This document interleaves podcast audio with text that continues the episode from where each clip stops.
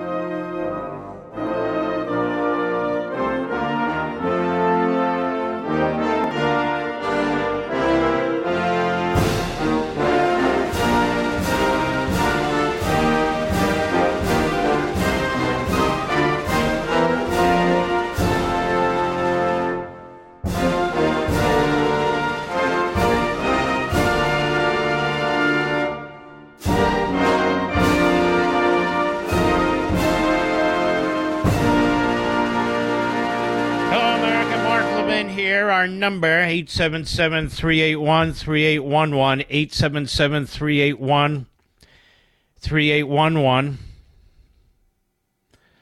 Hostage families warn of Hamas raping. I don't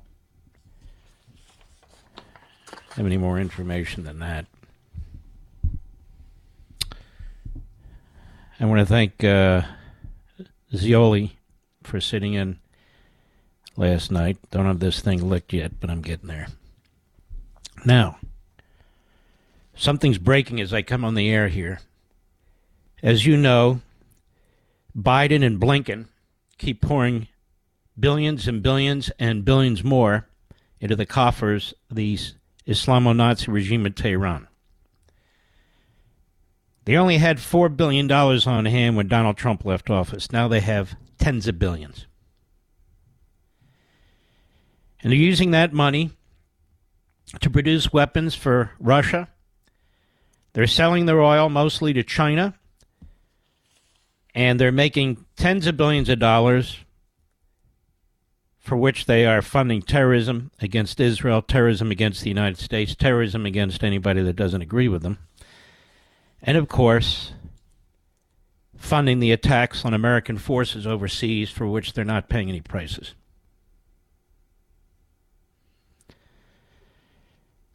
Well, I've been saying over and over again it's time for the Republicans, particularly in the House, to do something about it.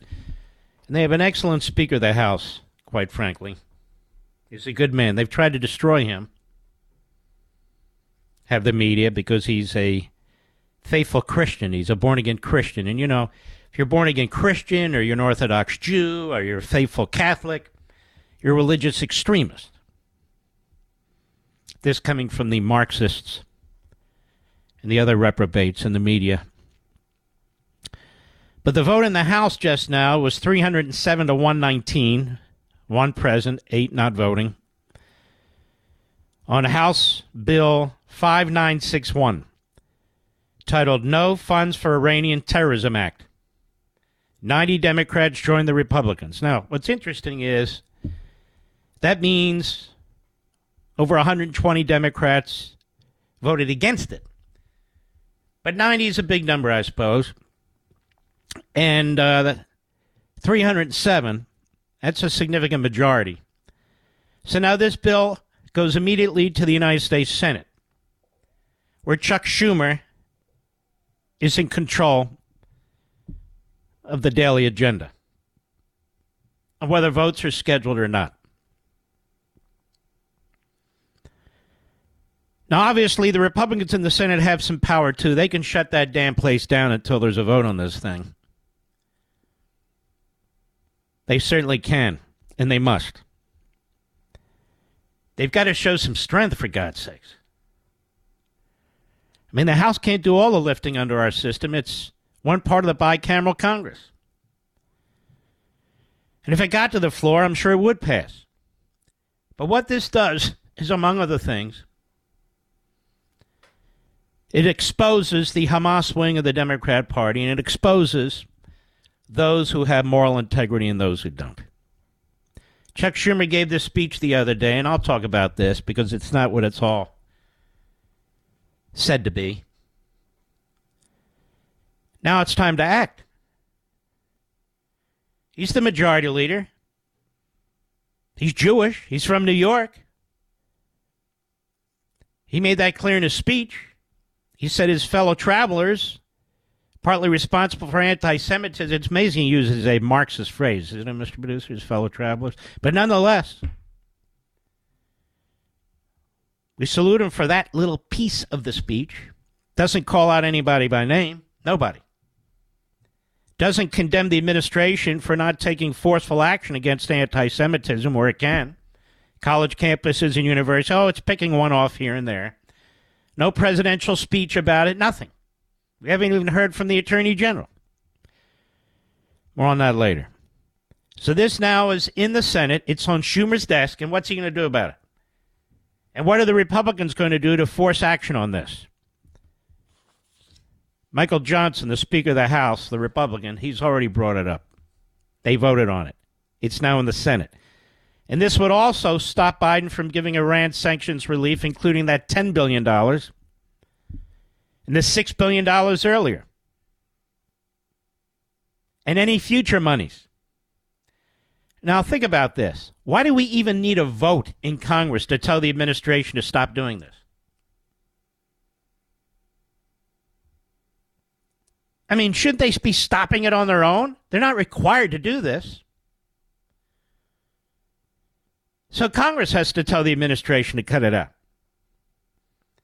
Arming our enemy. I don't know of another president in American history that armed our enemy. It is insanity. They're sabotaging the American people. They're sabotaging Israel while they're trying to put a jackboot on Israel's throat. That's right, I said it. The greatest enemy Israel faces today is the Biden administration. Why? Because it can defeat Hamas. It can defeat Hezbollah. It can defeat Iran if it has to.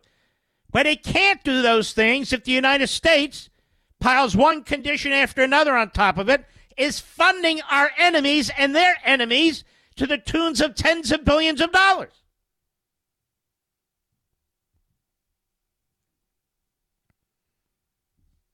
You can't have an ally that hugs you, gives you the bear hug, as they say. We stand with Israel. We stand. There's nothing between. We, wait. Strongly. Go get him. Go get him. And then days later, they're stabbing him in the back. Now, this legislation is in the Senate. Which senators are going to take the lead? Which senators are going to go to the floor and demand a vote? I'll tell you what's amazing to me Schumer's not leading the fight. Bernie Sanders isn't leading the fight. Why?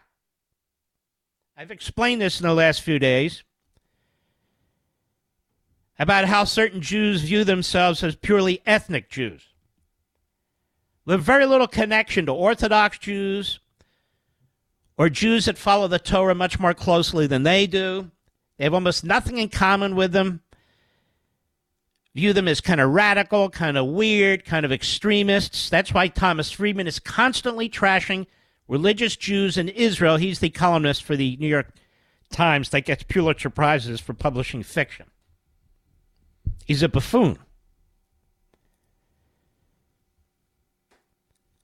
Bernie Sanders is a Marxist. You can't be a Marxist and believe in the Torah. You can't be a Marxist and really believe in the Bible because Marx says burn all those things. But I saw a, a reporter the other day refer to Bernie Sanders and all the sanctions effectively he wants to place on Israel and reminded us, and he's a Jewish senator. My point is this.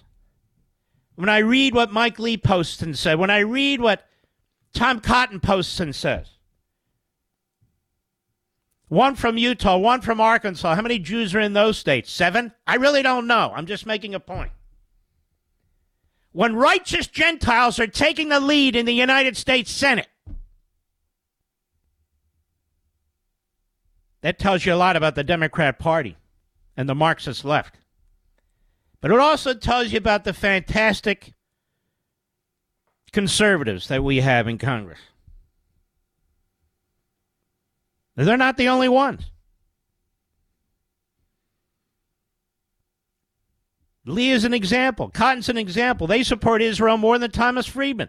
They support Israel more than Antony Blinken. They support Israel certainly more than Bernie Sanders. It's amazing, isn't it? And they support Israel more than Chuck Schumer. You know, Chuck Schumer is a fraud and a phony and a fake.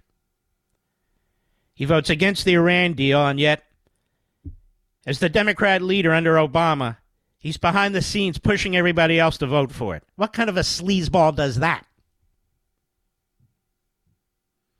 Chuck Schumer, that's what kind of sleazeball. And he waited a long time to give that speech. Long time.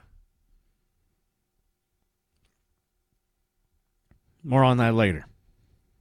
So there it is. The legislation sits. It's in the Senate now. Now, what are they going to do about it? This is something you and I have been calling for. This is something you and I have been pushing. What will the Republicans in Congress do? Okay. Mike Johnson, the Speaker, and the Republicans acted. They got 90 Democrats to go along. Now, what's Schumer going to do about it? What's Bernie Sanders going to do about it? Bernie Sanders hates Israel. Hates it. He's the Tlaib of the U.S. Senate. He is. There's not a communist regime on the face of the earth that at one time or another Bernie Sanders didn't support. So there the bill sits. Let's see what happens in the Senate. We have a killer couple of shows this week, and we really, really do. And I know many of you are going to be busy, but can I encourage you, entice you, persuade you to watch Saturday night show, 8 p.m. Eastern Time, Life, Liberty, and Levin on Fox, where we have General Keane and Senator Tom Cotton and my, I say so myself, my killer opening statement, and they are fantastic. And if you're going to be busy, you can set your DVR. It's very simple. You can re- record on your smart TV. It's very simple. And same with Sunday, where we have former ambassador from the United States to Israel under Donald Trump, David Friedman, former congressman and Republican candidate for governor of New York, Lee Zeldin. And again, my opening statement. I want you to know something. Nobody writes anything for me. Mr. Producer, open the phone. O- open your microphone. Do you write anything for me? Not a thing. Any of my comments, any of my opening statement, anything. Now, Mr. Producer is the best in the business. He's my executive. He works very, very hard. He finds these clips and so forth. I send him clips too. I decide what I'm going to keep or not. He really is the best. He's been with me since day one, and I'm a very lucky person. But on TV, you see these guys looking at monitors. I don't, I don't have, what do they call those monitors people read? I don't even remember the name of them teleprompters. You know, Biden can't even get it right on the teleprompter. I don't have teleprompters. I have monitors, but they have pictures, not, you know, who the guest is or something like that. So I take notes of myself, or if I read something, I'll hold up the document or from my book or a book or something, or I'll just speak to you. Everything you hear from me is from me. But I'll give you the example because many people ask me about behind the scenes stuff. To the extent I can tell you, I will tell you this. When I prepare for my Saturday and Sunday Fox shows, I spend hours gathering research. I want to be accurate. I know so many of you take the time to watch. You have a right to accurate information. 95% of it doesn't make it on the air because I don't have the time. But if I'm going to do a show, let's say I tape a show at noon. I'm up at 6:30 working on it. I don't want a pat on the back. I just want you to know I put an effort into this. Radio, this program, Eastern Time, comes on at 6. I'm prepping for this show morning, noon, and night. Mr. Producer is catching my emails, catching my comments left and right all day long. This is a 24 7, to me, obligation that I have. I, mean, I might even say blessing that I have. And particularly times like this, when the world's on the brink, when the world's on the edge, it is not the time to skate. And you know, I don't hide anything. The last 10 or 12 days have been miserable for me. They say it's not COVID, it's not so. Maybe it's this China stuff. I don't know what the hell it is, but it's been brutal. And it pains me to have missed last night's program. But it pains me. But I'm not going to sit here and hack and cough on the microphone all night long and turn you off anyway. It's very important to circle back. That you make it clear to your senators that you expect to vote on this bill and you want it to be sent to Biden. And it's time to push back. It's time to draw lines. And it's time to take back our foreign policy. I'll be right back. Mark Levin.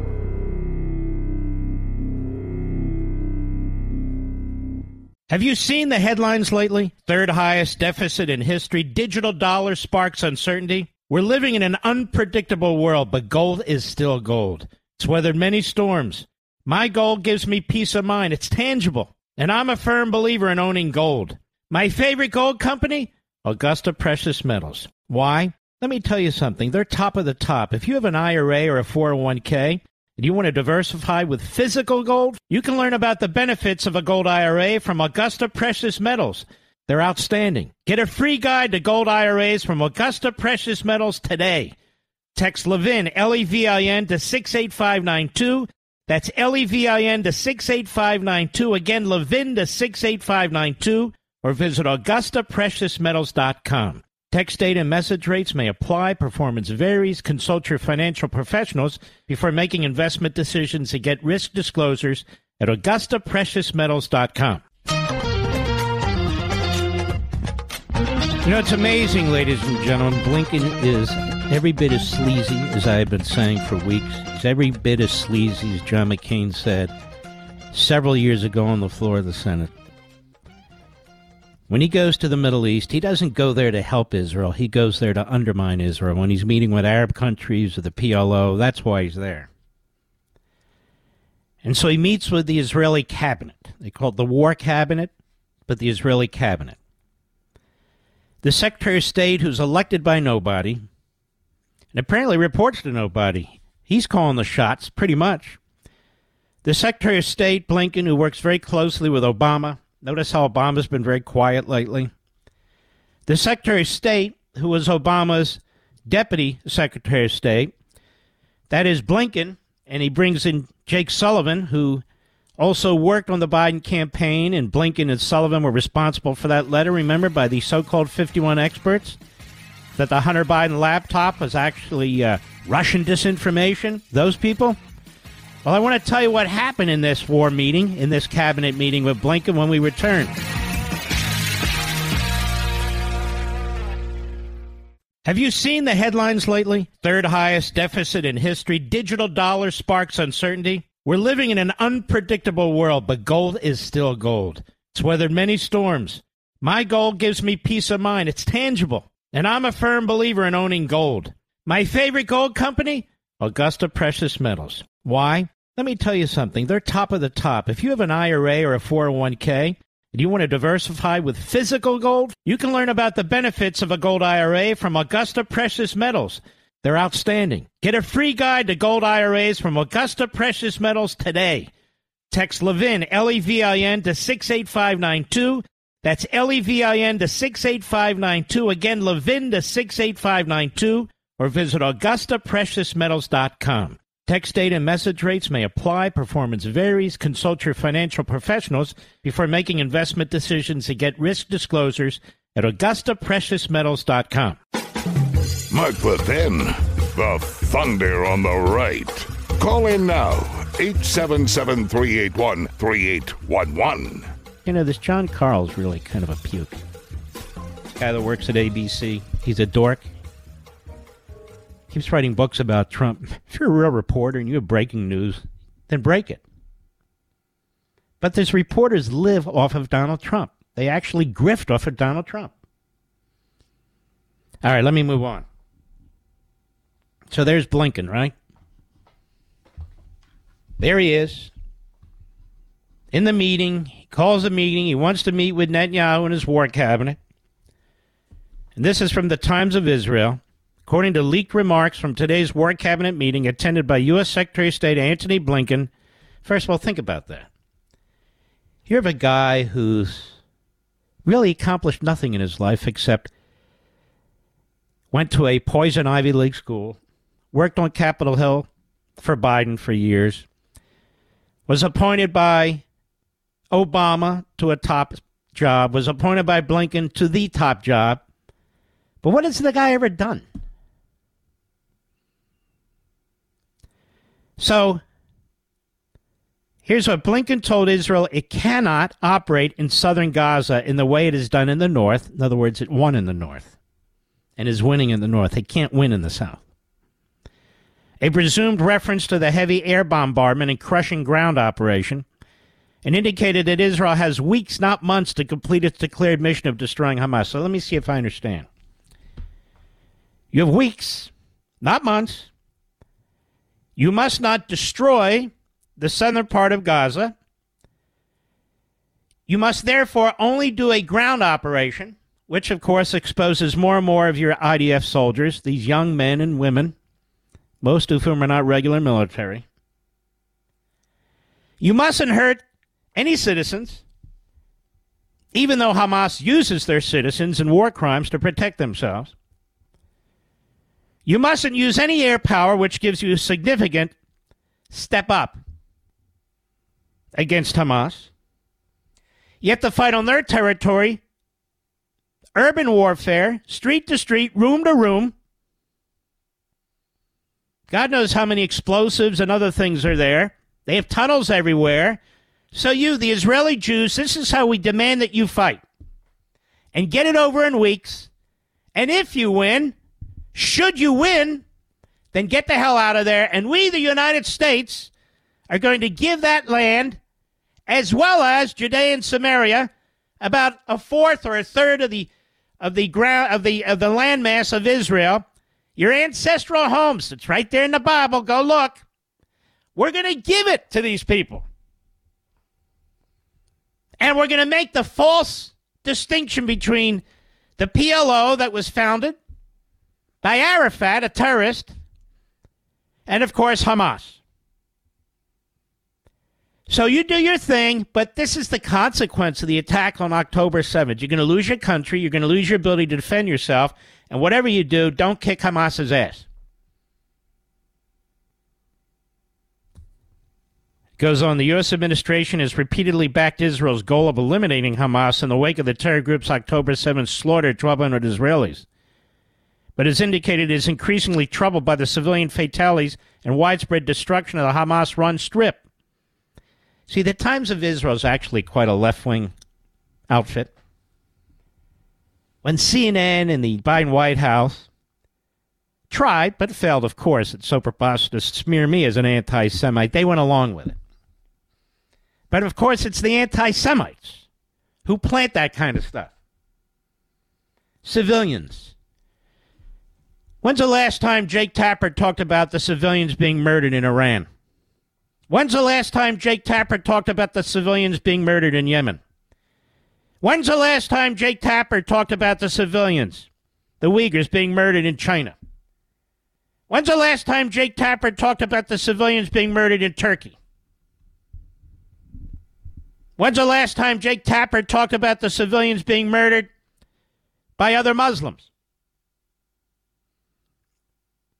And compare that the number of times he brings up Israel and civilians.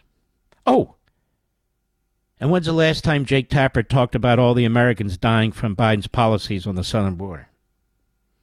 They don't care about civilians, he's reported. This is so predictable. So predictable, I predicted it. But here's what took place Blinken, quote, you can't operate in southern Gaza in the way you did in the north. There are 2 million Palestinians there. You need to evacuate fewer people from their homes, be more accurate in the attacks, not hit UN facilities, and ensure that there are enough protected areas for civilians. And if not, then not to attack where there is a civilian population. What is your system of operation? All right, let's break this down. The Egyptians will not allow the Palestinians to leave. Where's all the pressure on Egypt? In the Times of Israel, on Axios, on CNN, anywhere. Almost none. Zero. So the Egyptians literally get away with all this murder taking place. The pressure's all on Israel, even though Israel's the one they attacked. Jordan, which used to be the homeland of most of these Palestinians, at least historically, they're not going to take a single one, and Jordan's not being pressured to take any. So Israel's boxed in. Look, you can defeat Hamas, but here's the conditions. You can't defeat Hamas. Why do I say that? There is no way that they can destroy Hamas when the Hamas Nazis are now among the population of the south part of Gaza. When they're being told that you can't hit UN facilities, like, like they're trying to hit UN facilities, they're told not to hit infrastructure.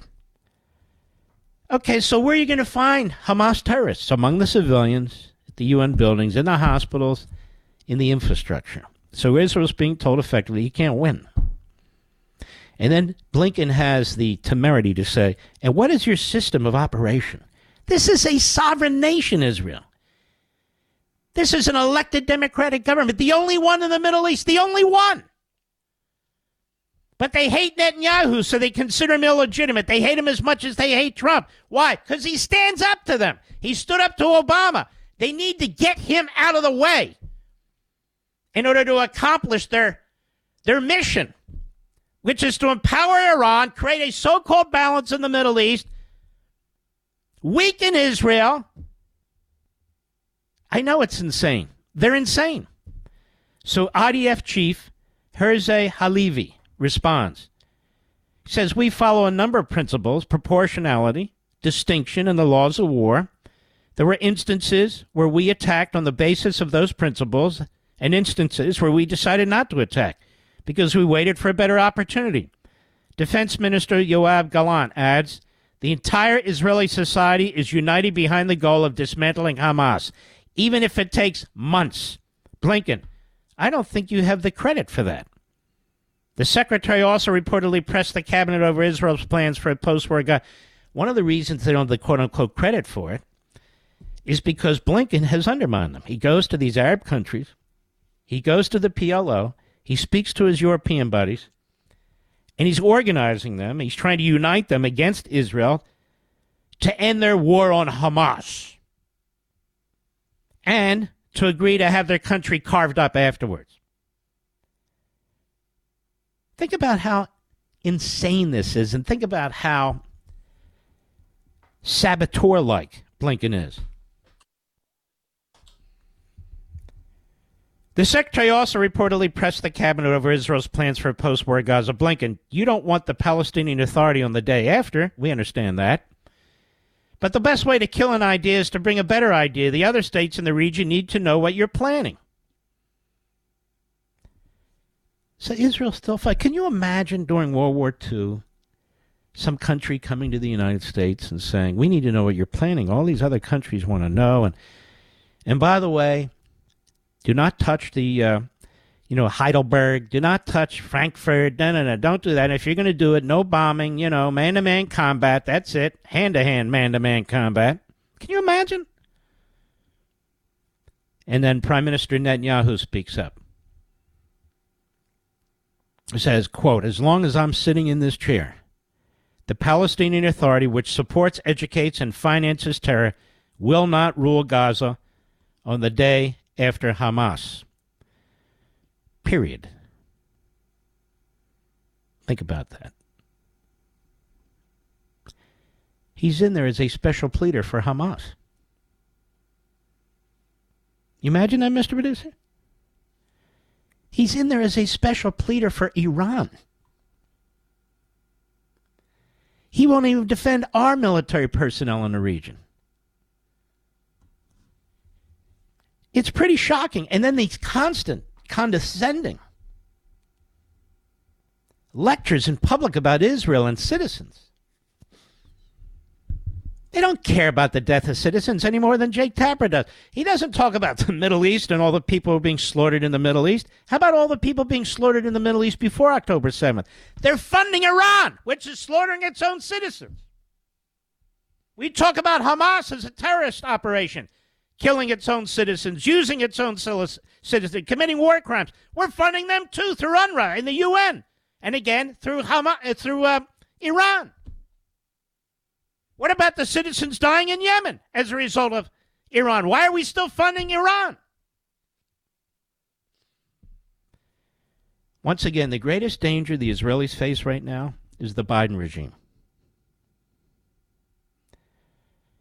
They are on a glide path, not an easy one, to destroying Hamas. They're being told they must not. That's what all these conditions are about. That's what all these conditions are about. They know that the United States supplies Israel with so many of these weapons. And they're using it to blackmail and threaten Israel to sit in their war cabinet meetings, to demand to know how they're going to proceed one step after the other. The Israeli leadership must be sitting there grinding their teeth, chewing on nails, going, What the hell is this? Obama's back. His sycophants are back. And I explain on Saturday's opening statement, which is why I certainly hope you'll watch, why this is the case. Why this is the case. Why this is the attitude. And I think when you're done listening to it, you'll see. Well, nobody said this before, but he's 100% right. Trust me on this. I'll be right back. Mark Levin.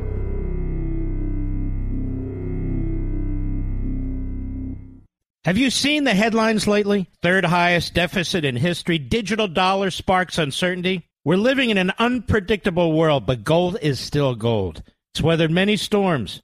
My gold gives me peace of mind. It's tangible. And I'm a firm believer in owning gold. My favorite gold company? Augusta Precious Metals. Why? Let me tell you something. They're top of the top. If you have an IRA or a 401k, and you want to diversify with physical gold? You can learn about the benefits of a gold IRA from Augusta Precious Metals. They're outstanding. Get a free guide to gold IRAs from Augusta Precious Metals today. Text Levin, L E V I N, to 68592. That's L E V I N to 68592. Again, Levin to 68592. Or visit AugustaPreciousMetals.com. Text data and message rates may apply. Performance varies. Consult your financial professionals before making investment decisions and get risk disclosures at AugustaPreciousMetals.com. Antony Blinken at a press conference today. Cut three, go. But as I've also said since I first came here after October 7th, the way Israel defends itself matters. It's imperative that Israel act in accordance with international humanitarian law and the laws of war. Ah, shut up, you a hole, with your condescending, obnoxious, constant lectures to the state of Israel that suffered this horrendous attack, that suffers horrendous attacks every day, like in Jerusalem, at a bus stop, civilians minding their own business. Two Palestinian terrorists come, open fire, murder three of them, injure six others. The Israelis don't want to hear your crap, and neither do most Americans. You unleashed Iran. You unleashed Hamas. You're unleashing Hezbollah. You unleashed these terrorists. Now you're promising them more benefits. Their own country, if you rearmed Iran. You've done nothing to prevent them from getting a nuclear weapon. You are a sick SOB. Take your ideology and shove it where the sun doesn't shine and stop going overseas to where these people have suffered and tell them that they have to be careful and follow the rules of law. Let me tell you something, you dumb. Let me tell you something. If Israel wasn't following the rules of war, Israelis would have raped their way, decapitated babies their way, mass slaughtered and burned alive Palestinians their way to defeating Hamas. They haven't done any of that, and they never would. It wouldn't even occur to them. Stop lecturing these ethical and moral people about being ethical and moral when you have blood on your hands, you SOB. You and your damnable policies. Stop blackmailing them. Stop threatening them. Stop organizing the Arab and Muslim world against them. You and Obama and Sullivan and Biden and the rest of the reprobates. There was peace in our time right there in the Middle East. Peace was breaking out left and right.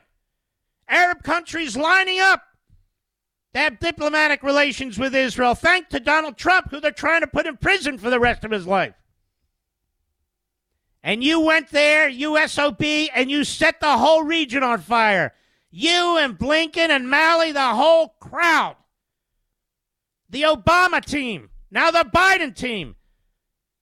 They're arsonists. They set that whole part of the world on fire. And now they blame Israel. They pressure Israel. Israel has to give up a third of its country. Israel has to give up its ancestral homelands where Judaism was born in Judea and Samaria and give them to the moderate Palestinians who've been slaughtering Jews there for more than half a century. This is insanity. This guy is a punk. He's a know nothing, sanctimonious punk. That's what he is. McCain was right, and I'm right. I'll be right back. This segment of the podcast is exclusively sponsored by Pure Talk. Pure Talk offers great coverage and can save your family money on your wireless bill every single month. Go to puretalk.com to find the plan that's right for you. Thank you again for listening, and thank you so much for this sponsorship, Pure Talk. He's here. He's here. Now, broadcasting from, from the underground command post, deep in the bowels of a hidden bunker, somewhere under the brick and steel of a nondescript building, we've once again made contact with our leader, Mark Levin. Hello, America. Mark Levin here. Our number 877-381-3811 877-381-3811 remember this guy rashid khalidi? I know all these names get confusing at some point. He's a professor at columbia. Professor of history. Professor of middle east history. Palestinian american. With sympathetic ties towards hamas. He's in the edward said chair. Similar ilk. And he was interviewed by this guy, Greenwald, Glenn Greenwald, who some people have a fascination with. I view him as a little. I can't say the word P R I C K here, can I? But that's how I view him. Very little P R I C K.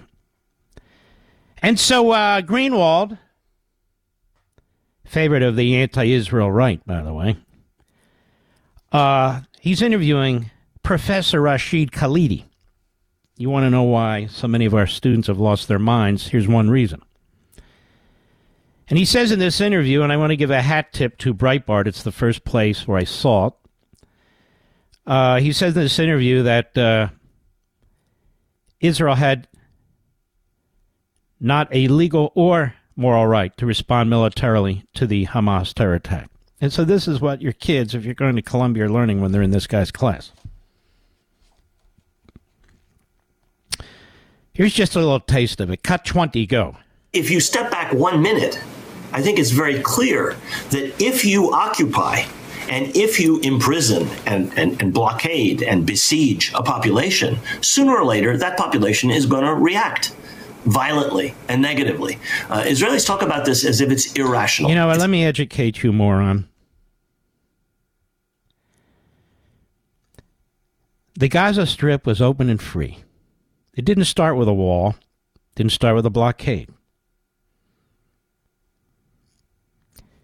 John Locke, I know John Locke is very foreign to people like Rashid Khalidi, not his type of philosopher, but he was the main philosopher behind America's founding. And people said, all these, these things you talk about. I told you this, I wrote about it. Where does it exist? He says in America. America's a clean slate. Well, Gaza was a clean slate. The Israelis won it with the lives of their soldiers when Israel was attacked from the Egyptians. The Egyptians wanted nothing to do with it. It's a sliver of land, but it's a beautiful piece of land, actually, on the Mediterranean Sea.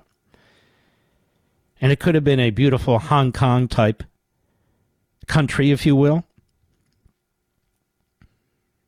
But the problem was first the PLO, the moderates, took it over, and then there was an election that was 2005, an election in 2007, and the peaceful Palestinian citizens voted for Hamas, a known terrorist organization, part of the Muslim Brotherhood umbrella operation.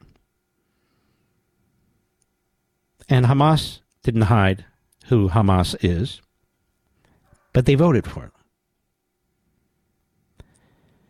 So this is an occupied territory. It's not even in dispute. It was given to the Palestinians, a gift. Not even in dispute. So when he says things like, if you step back one minute, I think it's very clear that if you occupy or if you imprison and blockade and besiege a population, sooner or later that population is going to react. So this is what his students are hearing. This is what his students are. So he's justifying terrorism. And he goes on, go ahead National at all. Uh, the, the, the, nature of the violence is, of course, horrific that, that, that was carried out on that day. And this but, I'm tired of too. The people who hate the Jews, hate the existence of Israel, they all say, that, you know, October 7th, that was a horrible thing. But, and then they explain it. But, it's Israel's fault. But, it's the Jews' fault. But, after the Holocaust. But, go ahead you do this to people and you pretend that out of sight is out of mind and you can live a normal life in suburban communities with other people in a cage within a couple of miles. What do you mean live a normal life in suburban communities? These are kibbutz. And by the way, America, for those who don't know, some of the most radically liberal individuals in Israel live in these kibbutz or kibbutzim. They're like little socialist enclaves.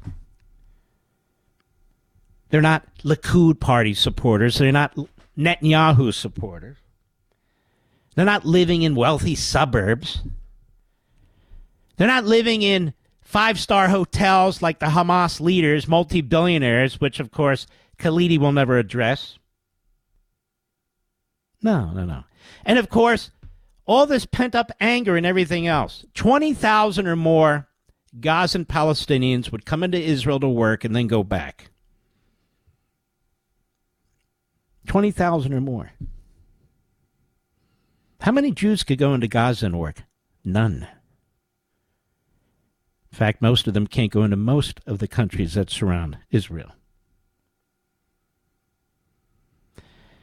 And so this is, you know, what about Iran funding Hamas? Well, it doesn't matter. What about the Arab countries where the Muslims are killing Muslims? That's quite secondary. What about the caliphate? What about that whole Islamist ideology? Said, nah, nah, nah, Look, they're all stuck here in Gaza. They've got nowhere to go, so they exploded in violence. Okay, so they're raping people and and beheading little babies. Now that was atrocious. We don't support that, of course, but it's understandable. Go ahead. You are storing up problems that sooner or later are going to erupt. So, did Israel have a right to occupy in the first instance? Did Israel have a right to kick those people out in 1948 in the second instance? Right, let's I mean, stop. Again, when it comes to Gaza Strip, none of that's relevant. But Israel kicked those people out in 1948. So, for this professor, no doubt tenured, he spews his poison and his anti Semitism. The world began in 1948. Is that what we say to black Americans? The world began in 1948? Is that what we say to Native Americans? The world began in 1948? Is that what we say? The world didn't begin in 1948. To kick out the people who were there, they say. Where are all the Jews that used to live in Iraq? They were kicked out. Where are all the Jews that used to live in Iran? Most of them fled for their lives. Where are all the Jews that used to live in Lebanon before Hezbollah? Almost all gone. Where are all the Jews that were in the Middle East? I mean, after all, Judaism is an older faith than Muslim, than, uh, excuse me, uh, Islam by far. What happened to all the Jews? I mean, you really want to play this game? Well, let's go way back. Half the Middle East belongs to the Jews. If you follow this moron's logic, logic, and of course they apply the same logic to the United States, just as a footnote here, but an important one. Why do you think the border's wide open? And I discussed this over the weekend. Why do you think? To turn Texas blue. Got it. But why else do you think? Those of you who read American Marxism and read that chapter, what does it say? Because the white Europeans came here and conquered these lands. It doesn't belong to so called American citizens. It belongs to the illegal aliens who are coming here. It's their land, so they can't possibly be the illegal aliens. It's the white Europeans who are the illegal aliens. It's the white dominant culture that's illegal, not the people who are coming over the border. It's their border, it's their country. That's what they're also teaching in colleges and universities. So that projects right into the Middle East, except the difference is the Jews were there before there were anything called Palestinians. But they're not going to discuss that. So you now the Jews, as I said before, that's like telling the telling Navajo Nation that you're settlers in your own country. You're settlers on your own land. Do we say that to Native Americans? Hey, you know what? These are the indigenous peoples. Actually, there were peoples before that, but I don't want to get into that. The indigenous peoples? Do we call them settlers? Do we call Native Americans? You're settlers. Wait a minute. We're not. This was our land. Eh, you're settlers. And we're talking about a couple of hundred years ago, maybe tops 500 years ago. In the Middle East, we're talking 4,000 years ago. And there's proof. It's called the Bible. And there's proof. It's called archaeology. Lots and lots of proof. And the funny thing is, the Palestinians aren't in the Bible, and there's not a lot of archaeology backing up that they were there either. None. Zero. This is Rashid Khalidi. Now, why does it matter? He's basically a pimple on an elephant's ass. Glenn, Glenn Greenwald now as well. He doesn't have much of a form anymore. What's this all about? Well, this is where Obama's ideology comes from. This is where Obama's ideology comes from. I told you I do my research back on May 20, 2011. 12 and a half years ago, National Review Online, Stanley Kurtz, our buddy, he wrote a piece called Israel and Obama's Radical Past, including Rashid Khalidi. I'll cut to the chase. The Los Angeles Times has long refused to release a videotape in its possession of a farewell dinner attended by Obama for a scholar and Palestinian activist, Rashid Khalidi.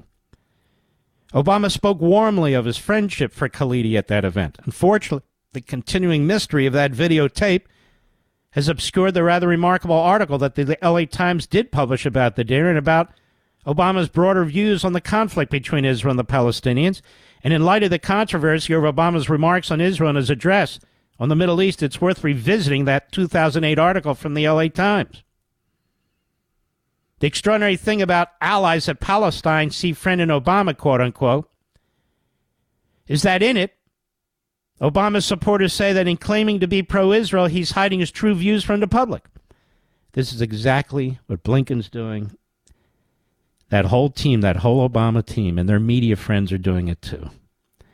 Having observed his personal associations, his open political alliances, his public statements, his private remarks, Obama's Palestinian allies steadfastly maintain that Obama's private views are far more pro Palestinian than he lets on. Having pieced together Obama's history, he says, Stanley Kurtz, I make much the same argument Obama's broader political stance in his book, Radical in Chief. Says Obama's true views are far to the left of what he lets on in public. And by the way, this administration's conduct right now, vis a vis Israel versus the terrorists, is way, way radical left, much further on that they're letting you know about. With Mr. Moderate, Mr. Lunchbucket Biden. Yet it's striking, he writes, to see Palestinian activists making essentially the same point, not in criticism of Obama, but in praise. Notice also that in this article, Rashid Khalidi himself claims that Obama's family's ties to Kenya and Indonesia have inclined him to be more sympathetic to the Palestinians than other American politicians are. That sort of claim often gets ridiculed when conservatives make it. The point of all this is not that as President Obama is going to make policy exactly as Rashid Khalidi might, Rather, the point is that Obama's stance is going to tilt more heavily toward the Palestinians than any other likely American president, Republican or Democrat, just as Obama's Palestinian allies argued in the LA Times piece. And we will, of course, put this up on the mothership, marklevinshow.com, this entire article, in which Kurtz links to the article that he's talking about. And Obama appointed this guy, Malley, to work on the Iran deal. Biden comes in. Secretary of State Blinken appoints his buddy Malley to negotiate with the Iranians. Malley's a Marxist. His father was a Marxist. Think about this. He's strongly pro Iranian. The Iranian regime. He brings in some spies with him. Malley's now under investigation. His classified ticket's been pulled. The Biden administration has gone 100% silent. Nobody knows what's going on. But we can see the after effect and what's going on in the Middle East now. Middle East was silent. It was peaceful as a result of Trump. Not so much silent, but peaceful. And now it's exploded. I guess they'll blame that on uh, climate change. I'll be right back. Mark Levin.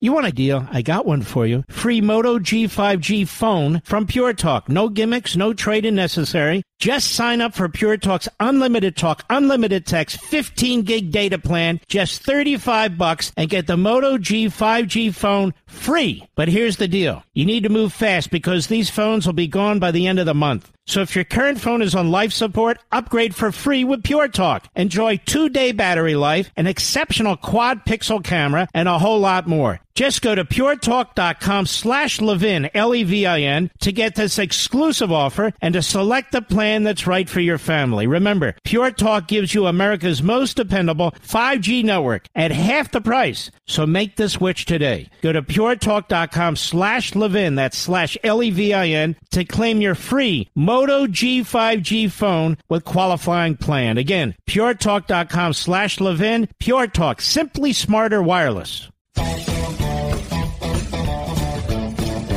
Ben Wedeman, senior international correspondent on CNN yesterday, the Constipated News Network, aka the Communist News Network. Wolf Blitzer asks him a very intriguing question. Now, remember, Wolf Blitzer's family suffered through the Holocaust. This we've heard over and over again, which is a fact, which makes his behavior inexcusable, in my view. Listen to the way this question is posed. Cut five, go. Ben, uh, you were in Jenin, out, out in the West Bank yesterday, and since then, Palestinian authorities say two Palestinian children were killed by Israeli troops uh, there in the West Bank. What can you tell us about this? Now, this is very interesting to me. How many Palestinian children have died in Gaza as a result of Hamas? How many Palestinian children have died in the so called West Bank Judea and Samaria as a result of Hamas or other terrorists. Seriously, folks. So the question is, of course, to uh, Wedeman, and he knows the answer, does Blitzer.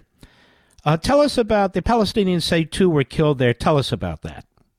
Okay, tell us about it. Go ahead. Yeah, this is just the latest in dozens of Israeli incursions uh, into the city of Jenin in the northern West Bank, particularly uh, the refugee camp. And why there. is that? What's going on there? I'm sure you want to report the whole story, don't you? Hamas is now active in the so called West Bank. Their terrorists are active. They're attacking the indigenous peoples there, aka in the West, the settlers. And the Israelis are having to fight them there too. You're not getting much much news about this. Not that you would get actual news anyway. Go ahead. At night, they left at about 3 p.m. Uh, but what we're seeing, and there were several people, at least four people killed uh, in this raid, but two of them were boys. And we need to warn viewers that some of these images uh, can be very disturbing. They were caught on CCTV. One of them shows eight-year-old Adam El Ghul, who is hiding behind a car and then is hit directly by live fire. He falls to the ground. You can see him starting to bleed. Uh, somebody, a friend perhaps, tries to drag him to safety behind the car, but he was killed there. The other one, 15-year-old Basil Abu El Wafa, also shot. Now, some of the video seems to show that he had some sort of device in his hand that he was trying to light.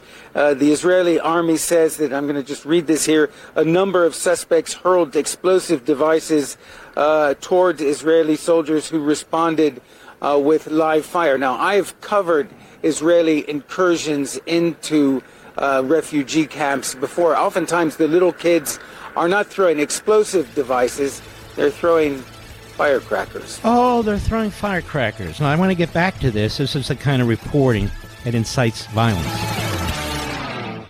You want a deal? I got one for you. Free Moto G5G phone from Pure Talk. No gimmicks, no trade-in necessary. Just sign up for Pure Talk's unlimited talk, unlimited text, 15 gig data plan, just 35 bucks and get the Moto G5G phone free. But here's the deal. You need to move fast because these phones will be gone by the end of the month. So if your current phone is on life support, upgrade for free with Pure Talk. Enjoy two day battery life, an exceptional quad pixel camera, and a whole lot more. Just go to puretalk.com slash Levin, L-E-V-I-N, to get this exclusive offer and to select the plan that's right for your family. Remember, Pure Talk gives you America's most dependable 5G network at half the price. So make the switch today. Go to puretalk.com slash Levin, that's slash L-E-V-I-N, to claim your free Moto G5G phone with qualifying plan. Again, puretalk.com slash Levin. Pure Talk, simply smarter wireless. This is the nation's town hall meeting, and you can join in at 877 381 3811. Listen carefully to this, to this report from the CNN international corres- senior international correspondent. The other one, 15 year old Abu Al Wafa, also shot. Now, some of the video seems to show that he had some sort of device in his hand that he was trying to light. Now, remember, Israel's at war. These are terrorists. And by the way, they use teenagers and children as terrorists all the time.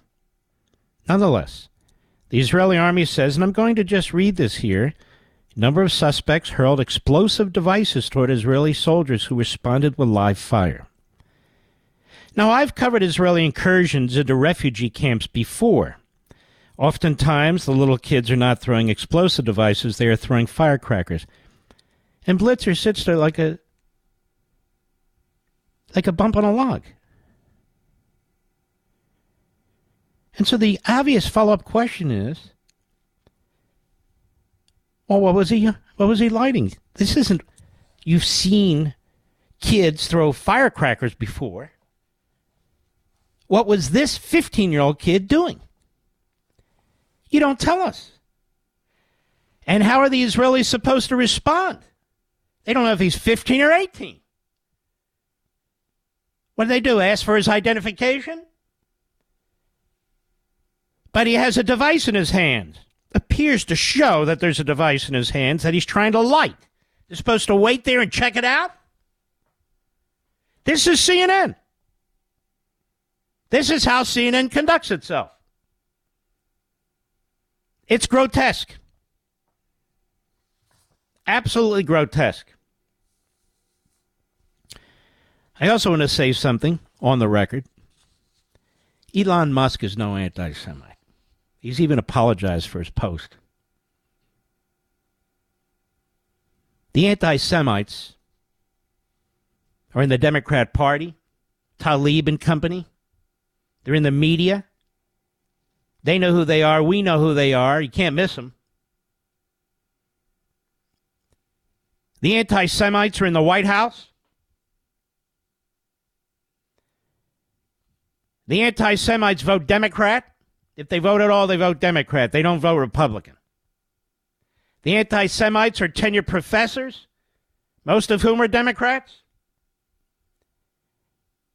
They're college students, not all, obviously, but those that are, vote Democrat. It's like calling Trump worse than Hitler. He's worse than Hitler. He used the word vermin. Wow, he's worse than Hitler. Worse than Hitler? Oh, and he's going to imprison and execute people. This is what we get from the Morning Joe over at MSNBC. So Media Matters, a Soros front group, talk about anti-Semite. There's Soros and the front groups that he funds. And the CEO of Media Matters, there's an anti-Semite and a homophobe and a bigot and a racist. Not anymore, of course. You know, he's he's cleaned up his act. He's he's, he's a good guy quoted all over the media. His organization feeds stories to the media to try and destroy Fox or Elon Musk or me. They used to do right, whatever. Because they all have the same ideology in the end. Doesn't matter. Truth be damned. Truth be damned.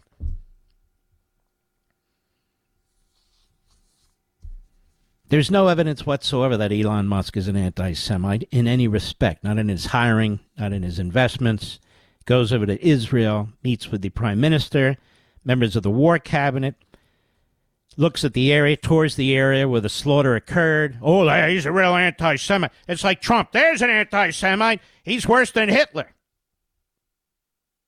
But Biden, no, no, Biden supports Israel. Always has. Really? Menachem Begin didn't think so. No, you don't understand, you see. You're part of MAGA. Not part of any. Oh, yes, you are. You definitely are. But Mediaite said, you know, the Dan Abrams, Abrams Democrat front group with his brother in law, who was a criminal prosecutor looking in the Trump, which they never revealed over there at Media. Oh, that guy? Yeah, that guy. The Media Matters that never reveals its donors gets all kinds of dark money. Was founded in part by George Soros. Remember that? Oh, yeah, that, that group. They're, they're reliable. Oh, yeah. Yep, yep. Now they're all worried about citizens.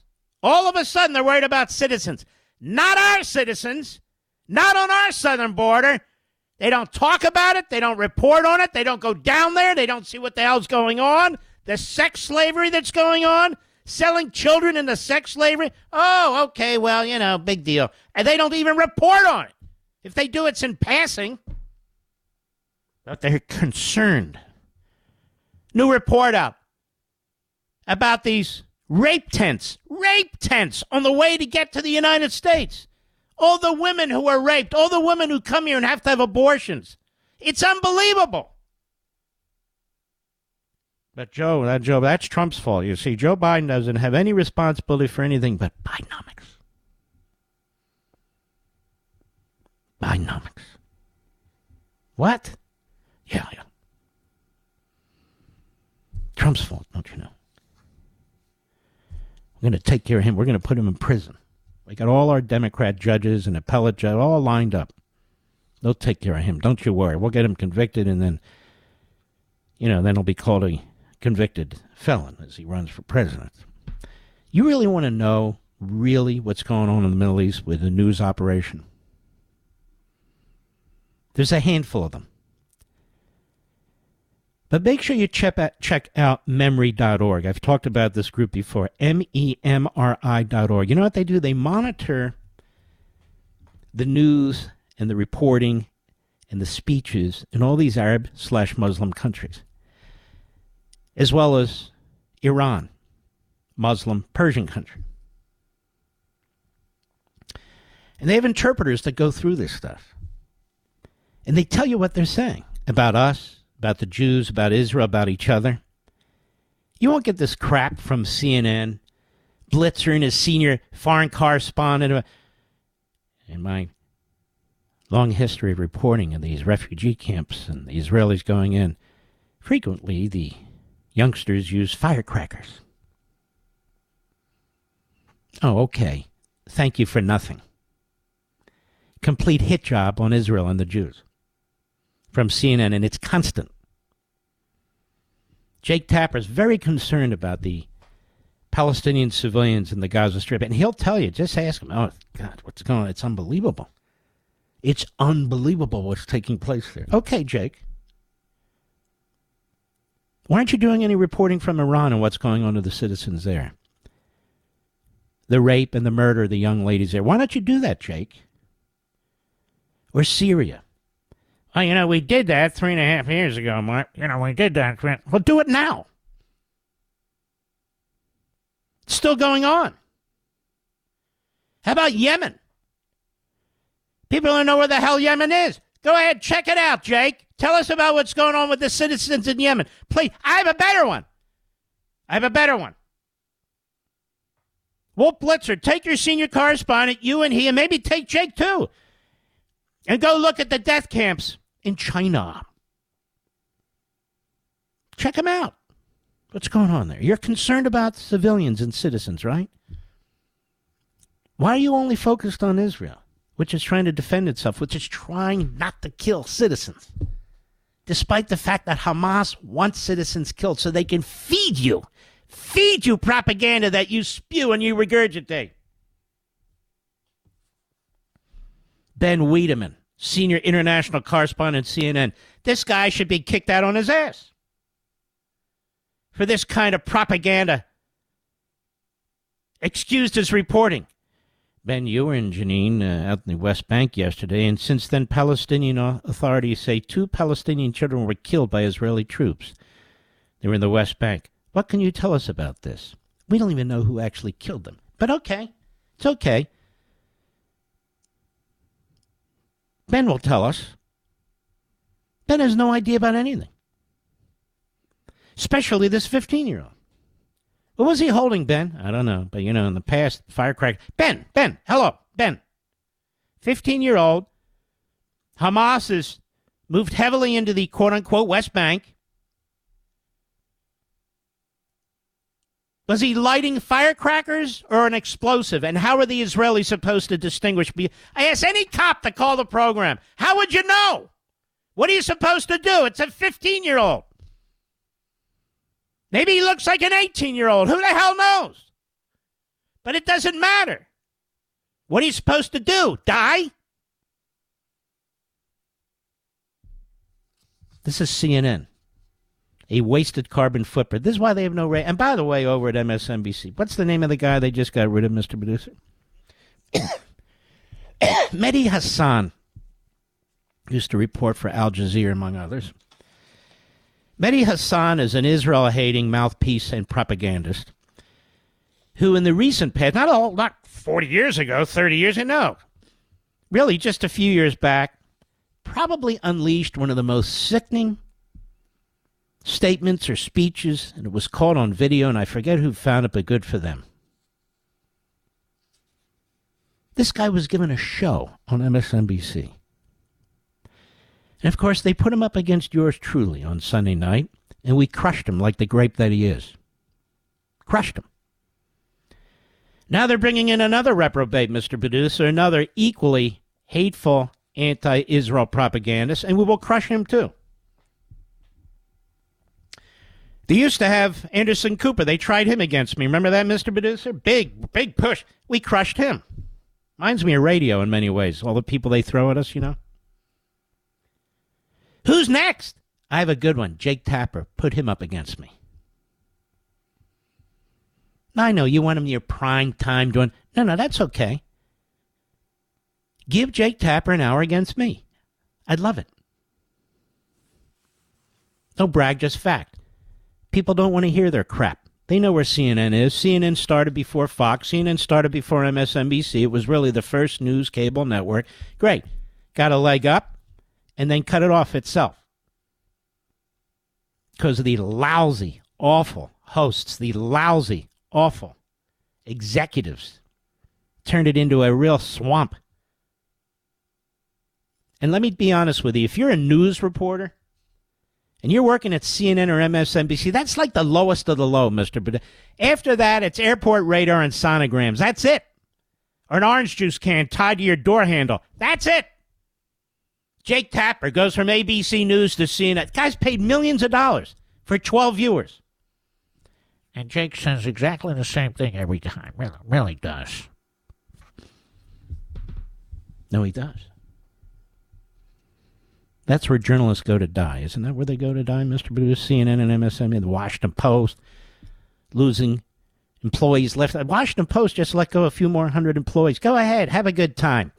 New York Slimes needed foreign investment, and then uh, look what it's turned into. It didn't turn into it. Look what it's been. People are sick and tired of these operations. America knows evil versus good. America knows who the good guys are and the bad guys are. America has suffered directly from Islamicism and from terrorism. America knows who stood with us and who did not. And Americans know that we're taking a vacation, and this is what tells you everything you need to know. You're not going to vacation in Gaza. You're not going to vacation in the Palestinian so called territories. You're not going to vacation in Iran, and you're not going to vacation in the southern part of Lebanon. Why is it? Because they'll kill you in two seconds. Therein is the difference. And all these reporters are very careful about what countries they go into because they know journalists aren't respected in these places. They can attack Netanyahu. Oh, look at that. Netanyahu who's trying to cut subsidies. In these other countries, they'll cut your throat. I'll be right back. Mark Levin.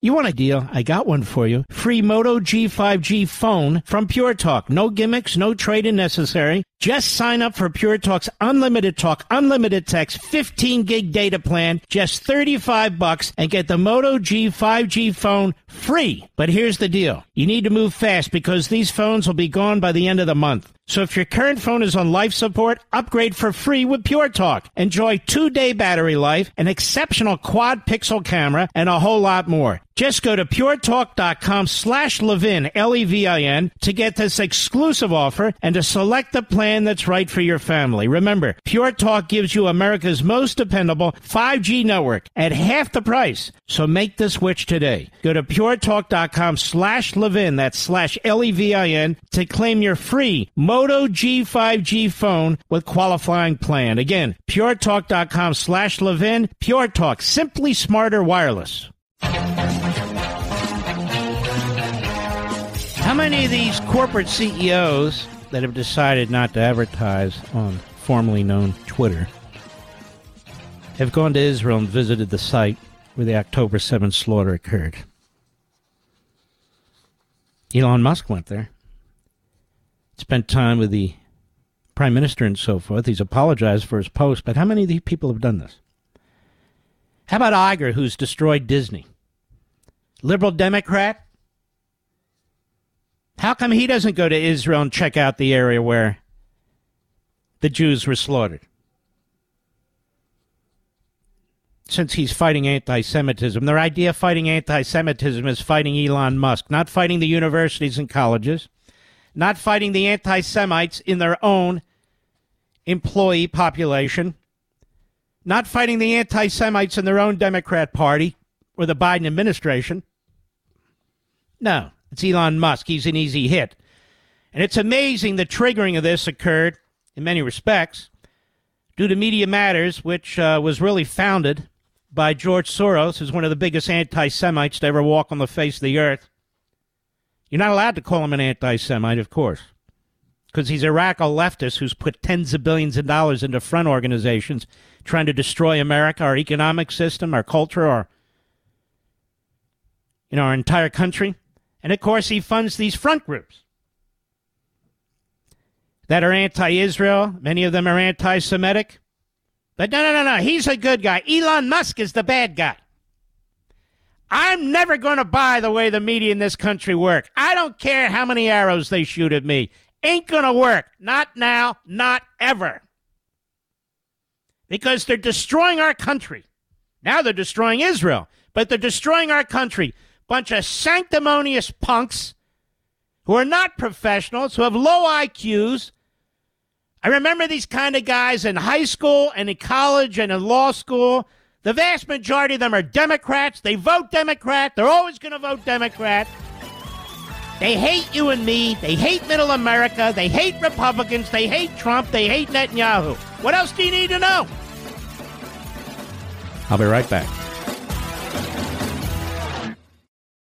In today's digital age, where cyber threats loom larger than ever, safeguarding your personal information is paramount. So why is Congress considering a law that could put your credit card data at greater risk of being hacked and exposed to foreign networks? This Durbin Marshall credit card bill could jeopardize your financial data, make it more susceptible to cyber intrusions. It's a controversial bill that proposes a shift in billions of dollars worth of consumer transactions to payment networks that lack the robust security measures consumers rely on. Who could possibly want that? Well, the answer woke corporate megastores seeking to inflate their multi billion dollar profit margins. The Durbin Marshall credit card bill will undermine our safe and convenient payment systems and endanger your data security. It's time to take a stand. Visit electronicpaymentscoalition.org. Make your voice heard. Tell your senators to oppose the radical Durbin Marshall credit card bill, paid for by the Electronic Payments Coalition. He's here. He's here. Now, broadcasting from, from the underground command post, deep in the bowels of a hidden bunker, somewhere under the brick and steel of a nondescript building, we've once again made contact with our leader, Mark Levin. Hello, America. Mark Levin here. Our number, hello, 877-381-3811, 877-381-3811. What do I owe you, Mr. Producer? I think I owe you something, don't I? By the way, we're going to have a great guest on. His name is Yechiel Leiter, father of Moshe Leiter, a major in the Israel Defense Forces Air Force Special Ops. He's the father of six, was killed on November 10th while leading a commando unit of reservists against Hamas ISIS terror installations in Gaza. These are the individuals you never see on TV, especially CNN and MSNBC. The death toll is now four from those who were slaughtered just waiting for a bus outside Jerusalem when Palestinian terrorists came up and just slaughtered them. Four now are dead. I don't know how many were injured six, eight, something of that. And I don't know how the CNN senior correspondent is reporting that one. You know, that's not like, well, were they firecrackers or what? No, they were murdered in cold blood in broad daylight. This is why you don't watch CNN. You're not going to get the news on CNN. It is a completely phony and disgusting operation, especially their foreign correspondents. They are the worst. Four killed in Hamas shooting. Let's go to our foreign correspondent, Fred Wiedemann, or whatever the hell the guy's name is. Uh, now, those people who murdered those Israelis sitting on a bus bench waiting for the bus, uh, were they throwing firecrackers at anybody? No. Uh, was there a mistaken identity? No. What were their ages? We don't have the foggiest idea. Any children? Who knows? That's CNN. 2005, IDF soldiers have been injured since October 7th. That is a lot for a relatively small army. 2005.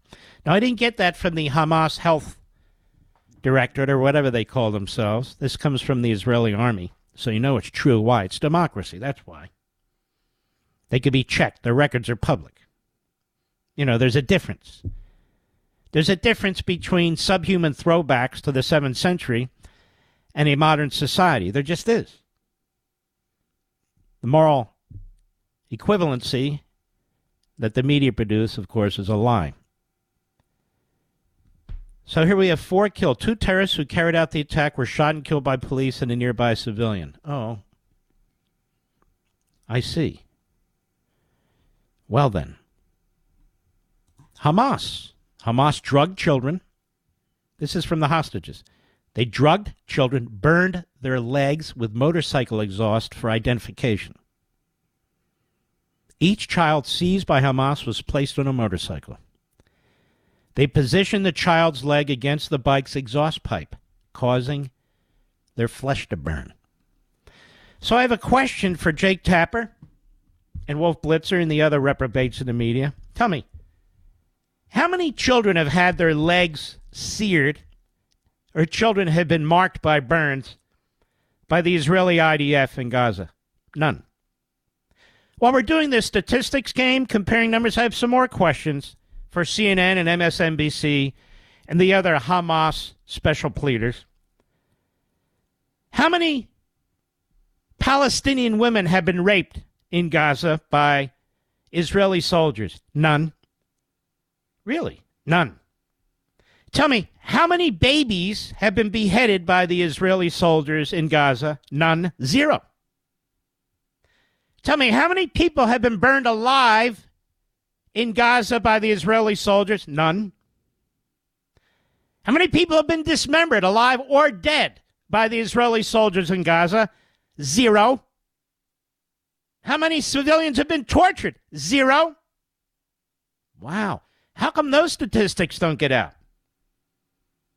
Now, of all the numbers they keep regurgitating about civilian deaths, how many were caused directly by Hamas? No idea. How many were caused indirectly by Hamas by using these, these citizens as shields or not permitting them to leave? No idea. How many of the numbers of civilians, quote unquote, who've been killed were actually terrorists, Hamas terrorists? We have no idea. They just throw these numbers out. We have no idea. Oh, okay.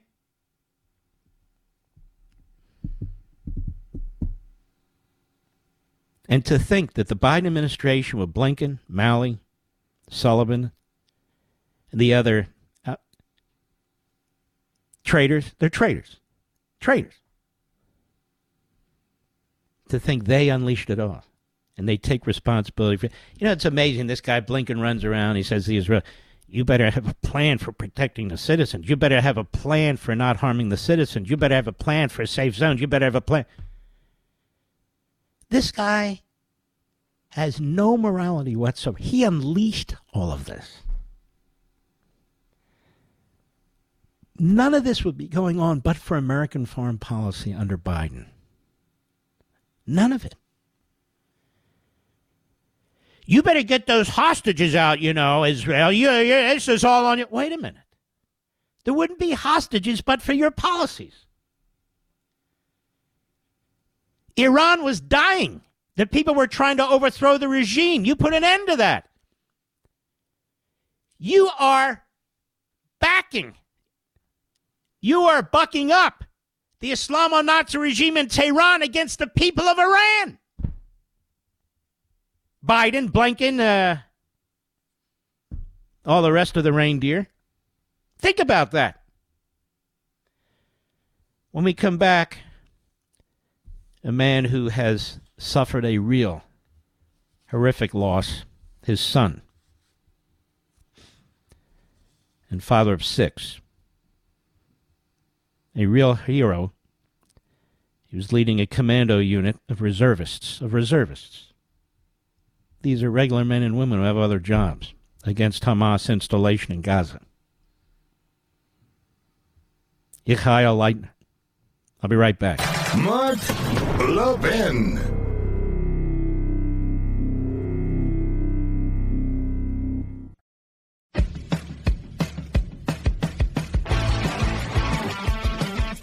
Dr. Yechiel Leiter served in government as an advisor to Ariel Sharon, as Deputy Director General of the Ministry of Education, Chief of Staff to Benjamin Netanyahu in the Ministry of Finance.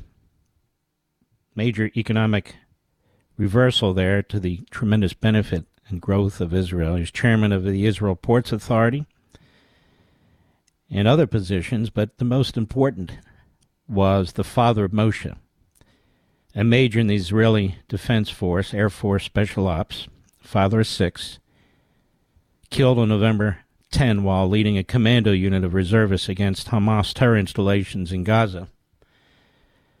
I'm very sorry, sir, uh, for your family, for the loss of your son. I've seen a picture of him, just a terrific young man, his background, his history. And I wanted you to uh, come on the program and tell millions and millions of Americans what this is like, what's happening, what's happened to your family, and what about the future, sir?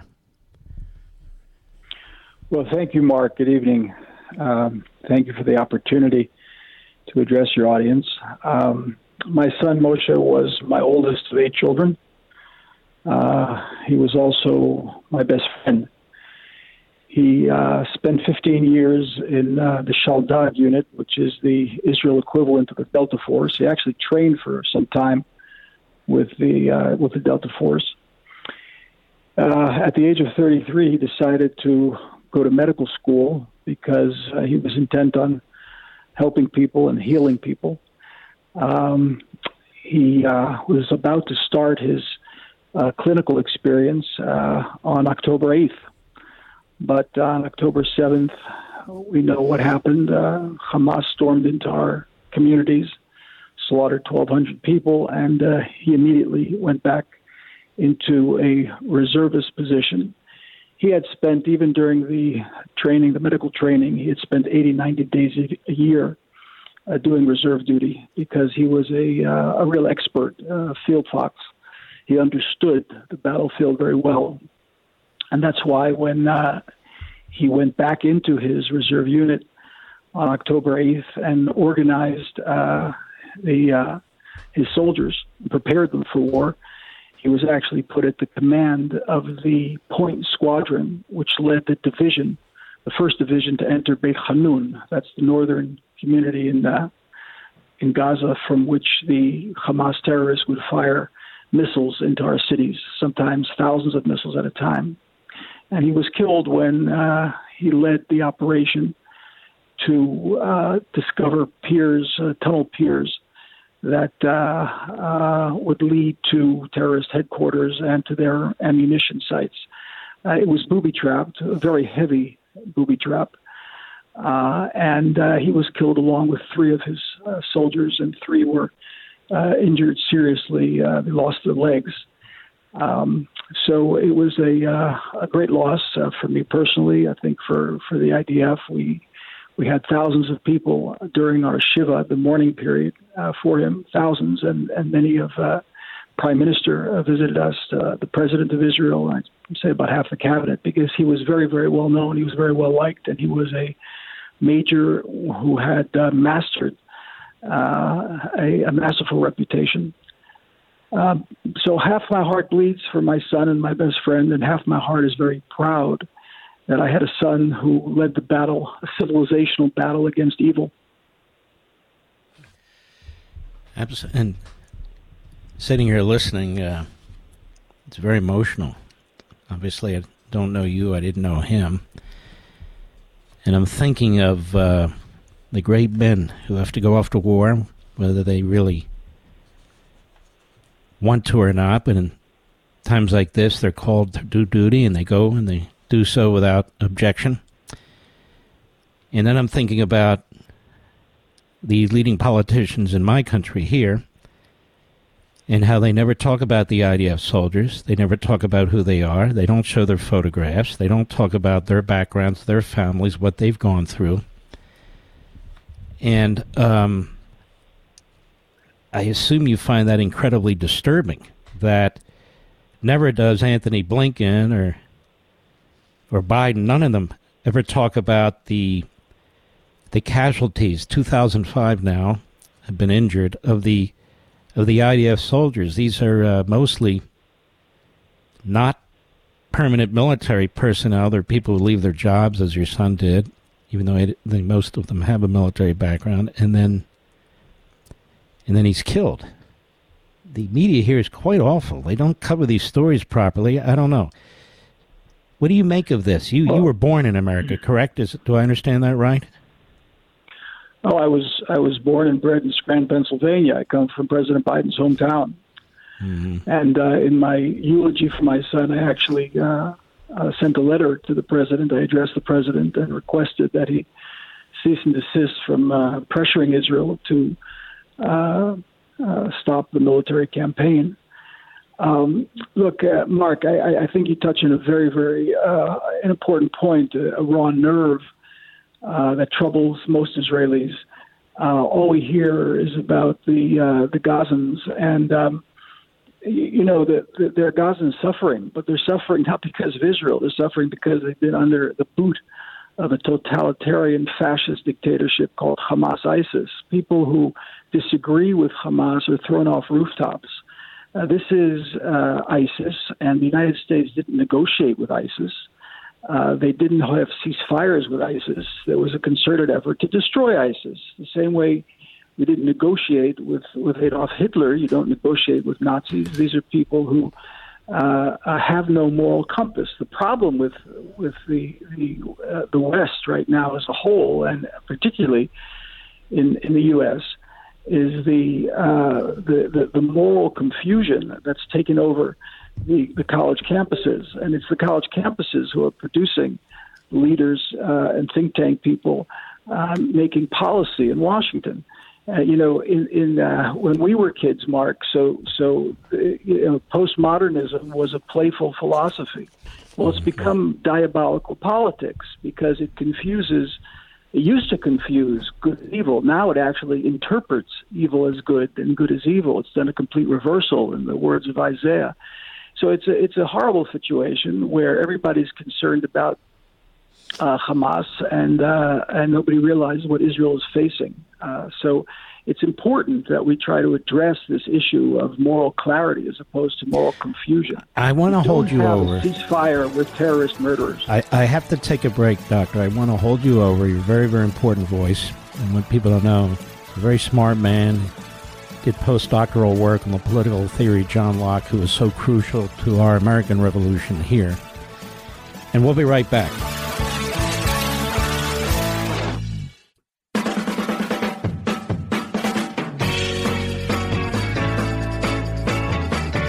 We're back with, uh, as you can tell, a very wonderful man who was mourning the loss of his son, who was enormously proud of his oldest son, Moshe. And we're here with Dr. Leiter, Yechiel Leiter, uh, who worked in various positions in government, include for, including with Ariel Sharon and Benjamin Netanyahu. Let me ask you something, Doctor. Uh, there's a lot of uh, moral equivalency, which is you were pointing out in the United States, which is really uh, evidence of a uh, of a of a rotting culture.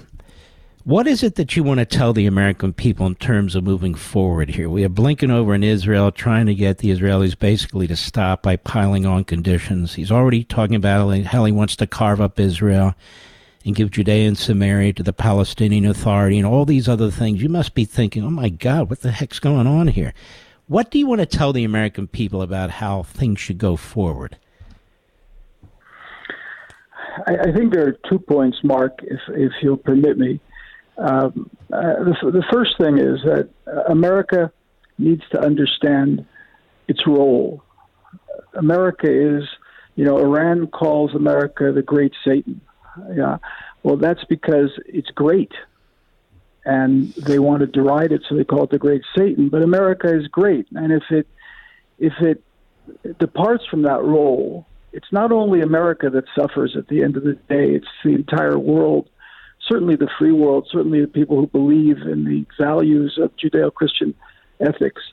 Uh, America can't step back from its leadership role. And when it does that, as it began to do during the Obama administration, uh, you're going to have a rise of uh, uh malevolent powers who are going to ultimately uh, cause suffering uh, for Western civilization as well. It's not going to stop here. Israel is really the, like my son was the point squadron. Israel is the point squadron for, for the for Western civilization. And if we defeat Hamas, then America benefits, and the the, the in Europe in Europe benefits, and the Judeo-Christian world benefits. But America has to be out in front and has to lead, and uh, it can't step back from that role. That's that. That would be my first point. The second point is uh, we have to go back to our roots, to our sources. Uh, we've kind of lost a, a, a, moral compass because we've lost where we've come from. If you don't know where you come from, you don't know where you're going. You've written about this extensively in your book on liberty. You know, the, you always have to look back and see where do we come from? What are our roots? What do we believe in?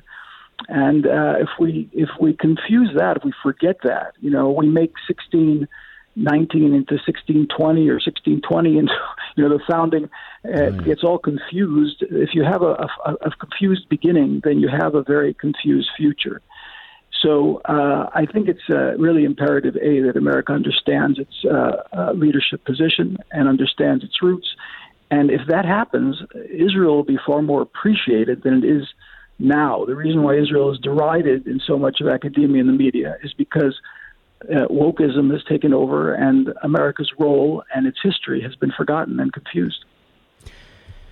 Very brilliantly put. How how is your family coping with all this? The rest of your family members. I mean, this is a big hole, uh, and yet you're citizens of Israel. This threat still looms over over your family, like it does the entire citizenry there. I'll, I'll tell you, Mark. You know, it's a it's a um, it's quite a move, you know, from talking about America's role to my family. Uh, mm-hmm. But I, will tell you this: uh, you know, we, we always have to see our, ourselves personally in the context of a bigger picture, and the bigger picture in the context of our personal lives.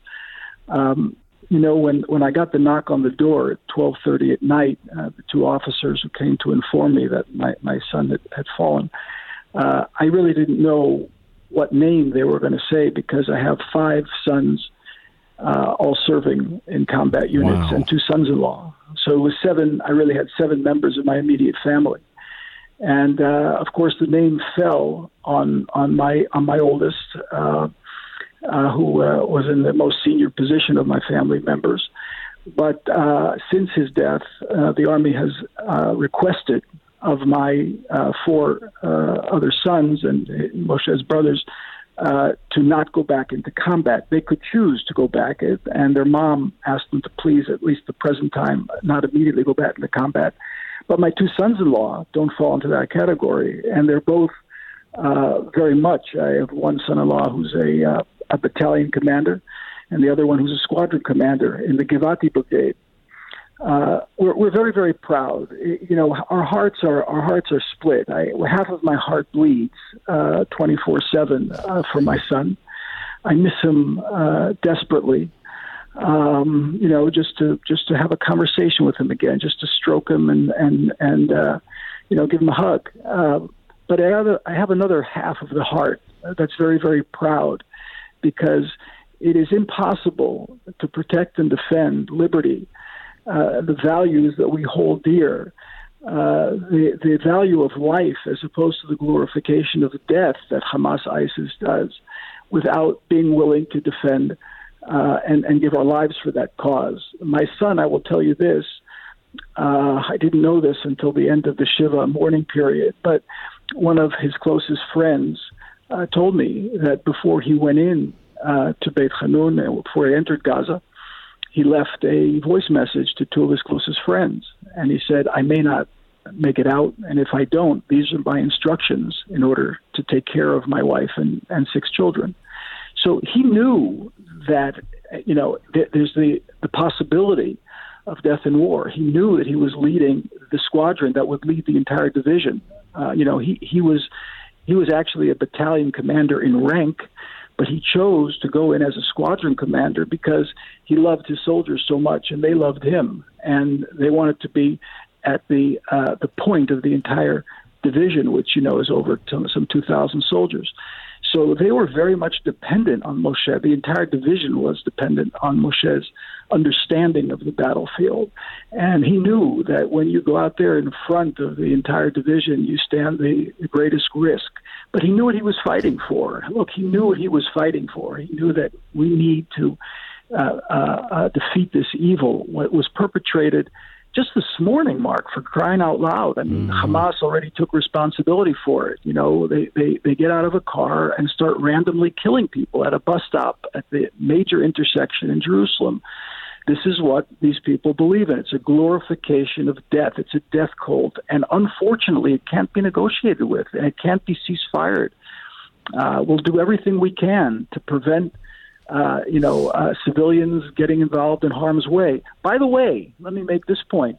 Mm-hmm. You know, if if we weren't concerned about the civilians uh, on the other side in Gaza, uh, it could be that my son would be alive today. We could have just continued strafe bombing Gaza for the for you know to the Stone Age for the next three months, but we chose to send infantry in, combat troops, commando units in order to uh, do a, a hair splitting pinpricked operation in order to prevent collateral damage. I, I don't think any army in the world takes no. the caution and care that we take in order to uh, avoid collateral damage. So I'm very, very proud, and, and that helps us into a period of consolation as well as mourning. And you know, when you hear members of Congress here, the people in the media, phony experts, um, this administration here in this country talk about you need to be more precise in how you're using your weapons. Use weapons that are more precise. And, you know, you can't do to South Gaza what you did to North Gaza. I just want the public to understand, and I think you can underscore this point, Doctor. That means that more Israeli soldiers are likely to die because it's more urban warfare, more you know, alley to alley, door to door. They know the terrain. They know where they've put the explosives and all the rest. Isn't that correct? Uh, absolutely. I mean, they've done. They've dug an entire city. The billions of dollars that have been pumped into Gaza have not been used for the for the average for the average citizen. They've been used by the terrorist organization, some forty to fifty thousand strong, to build an entire city underground I mean, this isn't the three tunnels that the North Koreans uh, dug, you know, to to to attack Seoul and that were that were uh, uh, that were discovered. This is an entire city with operational centers and command centers underground that that can be maintained. And by the way, most of their uh, headquarters are placed under hospitals and schools. Um, the firing of missiles takes place from the middle of schoolyards, and we know now that the UN uh, representatives in Gaza were holding, actually holding hostages. I mean, the, the level of barbarity is, is hard to understand. One of the hostages released yesterday was uh, severely injured when she was taken hostage, a 27 year old woman. And so, you know, they operated on her, a veterinarian, an animal doctor operated on her hand and uh, uh, you know who knows what kind of permanent damage. But it's it's all part of this jeering and jestful, murderous cult. You know, we're going to treat the Jew like an animal. We're going to have the veterinarian operate on on her hand. We have we, we know the extent of the where are the women's organizations for crying out loud? Where is where is you know the, the Me Too generation? Uh, uh, where where is Michelle Obama? Uh, women are being raped right now as we're talking. We know the hostages have have have have uh, detailed accounts of what has taken place there. This is a form of punishment by Hamas, ISIS. You you you you, you rape women and torture people.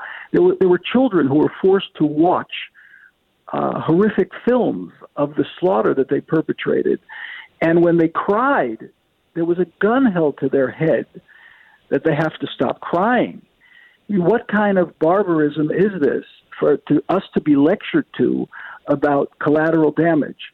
Uh, I don't want to go into the details. I can go into numbers, you know, about collateral damage of other armies in other uh, uh, fields of battle, and our statistics are far better. And yes, we are, Mark. We are endangering our soldiers uh, in order to uh, uh, prevent uh, as best we can collateral damage. But the people responsible for that collateral damage are not our soldiers, is not our army.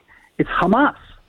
And if somebody can come up with a magic potion about how to deal with a terror organization, 50,000 strong, that takes charge in a, in a totalitarian, fascist, terrorist authority over its its civilians, and and you know Israel puts its soldiers in front of its civilians. They put the civilians in front of their terrorists. Mm-hmm. Now, you know, somebody come up with a solution for dealing with that where you have no civilian injuries. It just doesn't exist. It's unfortunate. It's tragic. But the sooner we end Hamas, the sooner we destroy Hamas, exactly. the sooner those civilians will be protected. Dr. Leiter, I uh, we mourn for you, for your family, for your son's loss, the losses throughout Israel, the losses, unfortunately, that are going to come. But I do want you to know, because we have to go, that there are tens of millions of us who support you, support what you're doing, despite what the media say, they don't represent us. And support for Israel in this country, not necessarily in a particular party or particular news outlet, but it remains quite strong. And we will continue to lead that battle right here behind this microphone. And I want to God bless you, sir, very, very much. You take care of yourself. God bless you, Mark. Thank you very much. It's consoling words that you shared with me, and I thank you. God bless you, sir. What a remarkable man. What a remarkable man. And so many people are going through this over there. Again, you won't see this on CNN or MSNBC. Why? Why? I'll be right back. Mark Levin.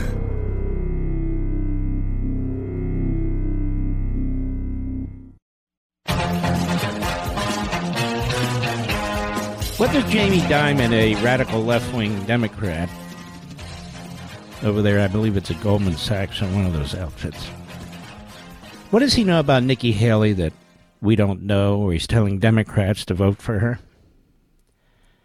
Jennifer Rubin, a reprobate at the Washington Compost that hates conservatives thoroughly and completely, and most Republicans, saying she's endorsing Nikki Haley. What do they know that we don't know?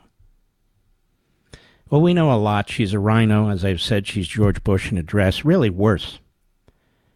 She's deceived many, many, many of you. But the uniparty billionaires are lining up behind her. Koch, who's no conservative or constitutionalist, who makes makes partnership with Soros, his enterprises behind her. So all the money people, all the corporatists, all the trust fund babies, and all the rest are getting behind Nikki Haley, which means they're against you, Main Street USA. I believe this strongly. There's a debate in about five, ten minutes on the Fox News channel. My buddy Sean Hannity is the moderator with Governor Ron DeSantis and Governor uh, Gruesome Newsom. I'll be watching. Should be very, very interesting. Of course, we'll be pulling for Governor DeSantis here against Gruesome Newsom, who's all hair and no substance. We'll see how it goes. But you know how the media are. Oh, that was a debate moment there. He'll be filled with one liners. Uh, but he's destroyed California. That's the bottom line. People can't get out of there fast enough.